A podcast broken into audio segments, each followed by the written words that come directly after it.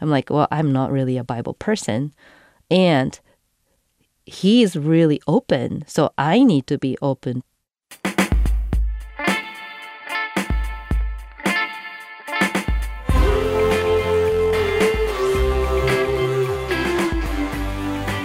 From Wyoming Public Media, this is Human Nature real stories where humans and our habitat meet. I'm Caroline Ballard. We're collaborating with the Shift Festival in Jackson, Wyoming, and we're about to hear from one of Shift 2017's adventure athletes. If you're at the festival, say hi to our senior producer, Erin Jones, and let her know if you have a story for a future episode. This time, we'll hear about a woman who wanted to tell a story, but then found she had to listen too. Her name is Miho Aida, but Miho is more than just a name. It was a destiny. It's it's a Japanese tradition to give a name that has parents' wish embedded in, that represented in the child's characters. And my name actually means a protector of people, culture, and environment in Japanese.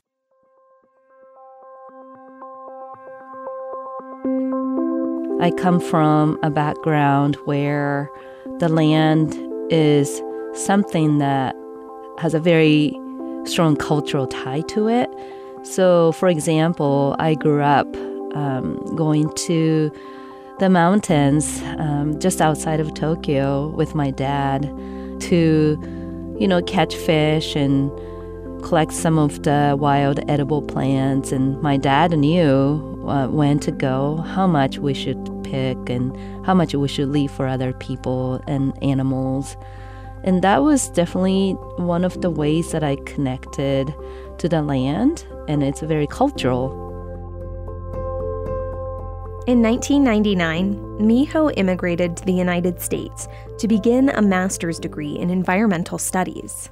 Coming from, you know, Japan as an adult immigrant, really I had to find a way to being seen in this environmental outdoor career that I chose. And I struggle a lot when I came here. I mean, my English wasn't that great. I had so many times I just didn't know what's going on. So I just kind of developed this perspective to really pay attention to, you know, whose stories are not being told and why.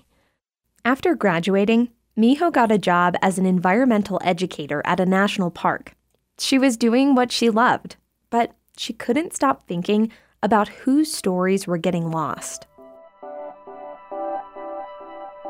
When I really pay attention to all the stories that I was conditioned to tell, my students are mostly, you know, white, mostly male conservationists and their stories. I think there's just a lot of different ways that people relate to the land. And the thing is that I don't think all these different ways are celebrated in the same way as, let's say, camping or hiking or go climbing or go surfing. Miho wanted to live up to her destiny, to be a protector of people, culture, and environment. So she started reaching out to indigenous groups. She learned about the Gwich'in people who live above the Arctic Circle. For them, the coastal plain of the Arctic National Wildlife Refuge is the sacred place where life begins. It's a breeding ground for polar bears, wolves, and caribou. But since the 80s, that land has also been the site of proposed oil and gas development. It's been really controversial. People take sides of pro caribou or pro drilling. And Miho found that the Gwich'in people's voice was getting lost in that debate. So she traveled there to interview Indigenous women, and in 2013 came out with a short documentary. As an Indigenous person, we're always looking to protect our lands. It's our land and that's where we come from. Spill in the Gulf of Mexico, that was a wake up call. We're not protecting the Arctic Refuge for ourselves, we're protecting it for everyone. I really wanted to bring that human connection to the place so that no matter what kind of political perspective you have or environmental perspective you have, you can at least relate to the emotions that people may have. Miho had a lineup of different festivals the film would play, but she also wanted to bring it to people who might not be at those kinds of events. So she thought, why not a bike tour? She would bring the voice of the Gwich'in Nation to unsuspecting hikers, campers, and bikers at state parks up and down the Pacific Northwest. She thought it was a great idea. But I was the only person thinking that was a great idea first. People are like, What? What are you gonna do?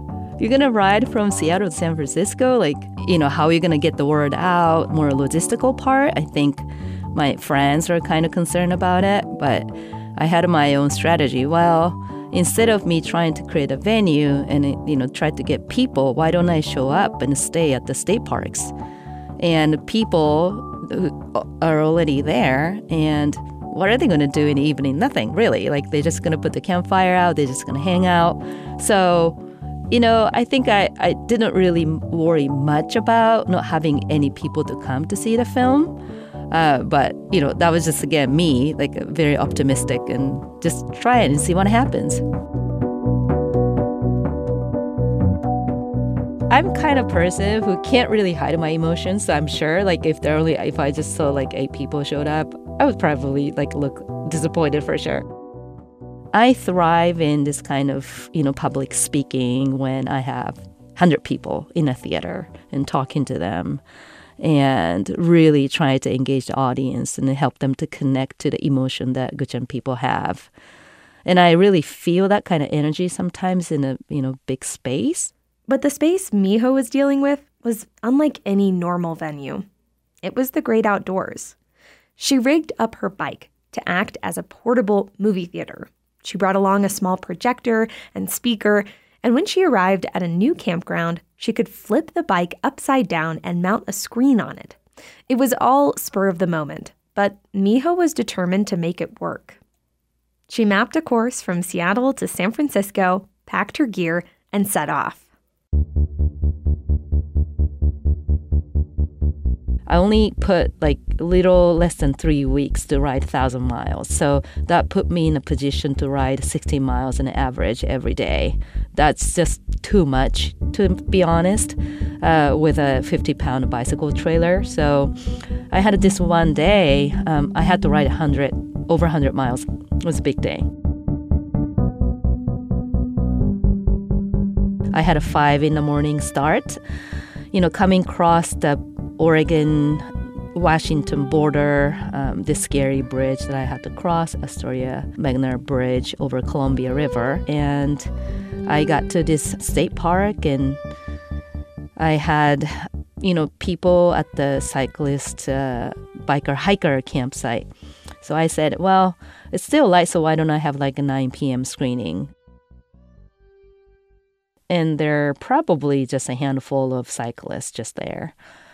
And I really didn't say much about what this film is about. I only said I'm on a film tour and I made this film to support Arctic indigenous community called Gwich'in People. And this is about protecting our public land. So I would love if you can come and see the film. So I didn't say anything about this has to do with, you know, environmental issues. This has to do with you know, potential oil development. I never really said anything about that. So people came and I watched it, and then you know, people liked it, and and everybody started leaving. And this one person who just left briefly and then came back to me and told me that, hey, Miho, I just want you to know if I've known this film is about you know, Arctic refuge and oil drilling issue. In the political world, it's known as ANWR, Arctic National Wildlife Refuge, so ANWR. You know, he knew the term. Um, so if this is about ANWR, I probably didn't show up because clearly, as I listen to you, we have different, you know, political perspectives and environmental perspectives. And, you know, I actually support drilling up in Arctic. And what's really different about your film is that these women spoke about their connection to the place I never really heard about. And it was really emotional. So he said he doesn't really support what I'm promoting. At the same time, he really connected to these, these women. Next morning, he came back to my picnic table when I was having breakfast and he said to me, Well, it's my ritual in the morning to read a Bible, and I don't know if you're going to read a Bible or not. And I'm not trying to convert you or anything, but I've been really reflecting on your film last night and this morning, and I decided to pick a chapter in a Bible that I can resonate with your film, and here's a chapter. So if you want to read it, you can read it. And if you don't want to, that's fine too. And then inside of me, I'm like, well, I'm not really a Bible person. And he is really open. So I need to be open to him. So I said, I would love to love, you know, the Bible. So if you don't mind, leave it here, then I'll read it as I eat my breakfast. And he said, sure. So the chapter he chose that morning um, was called Excellence of Love and really hit me hard because he could have chosen any other things, but he thought that was the message that I was delivering that something that all human can relate to. It's love. And later he gave me this note after I gave the Bible back, and it, you know, it was just a really sweet note. And he said that, you know, your film went beyond political position straight to the heart of this important situation. The Gwich'in people's opinions and viewpoints are more important than the vote from Congress. The Gwich'in are the people who live in our, and their voice should be heard before all else. And I was just so touched.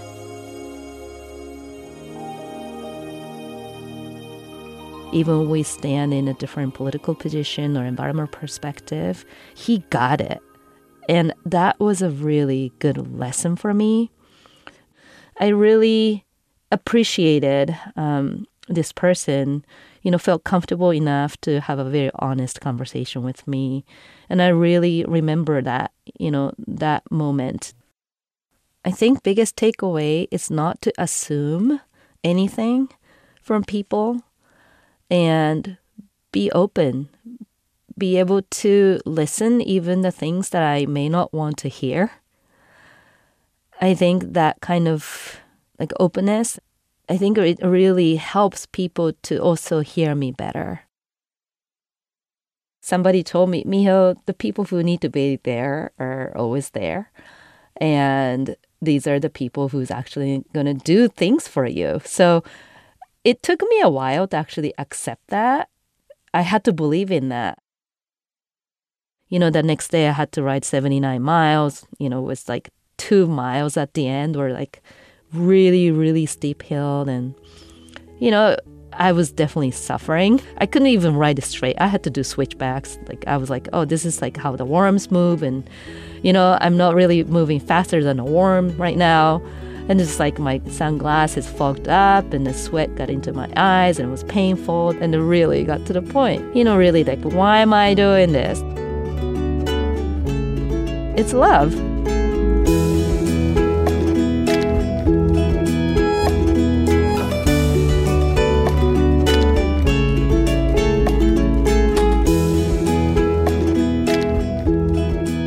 Our storyteller was Miho Aida. Since her first excursion, she's brought her bike film tour to the East Coast, Hawaii, Maine, and back to the Pacific Northwest. You can watch the trailer for her film at our website, humannaturepodcast.org. Special thanks to KQED in San Francisco for recording Miho. I'm Caroline Ballard. Human Nature is produced by me, Erin Jones, Anna Rader, and Micah Schweitzer. Our theme song is by Caught a Ghost. Human Nature is a production of Wyoming Public Media.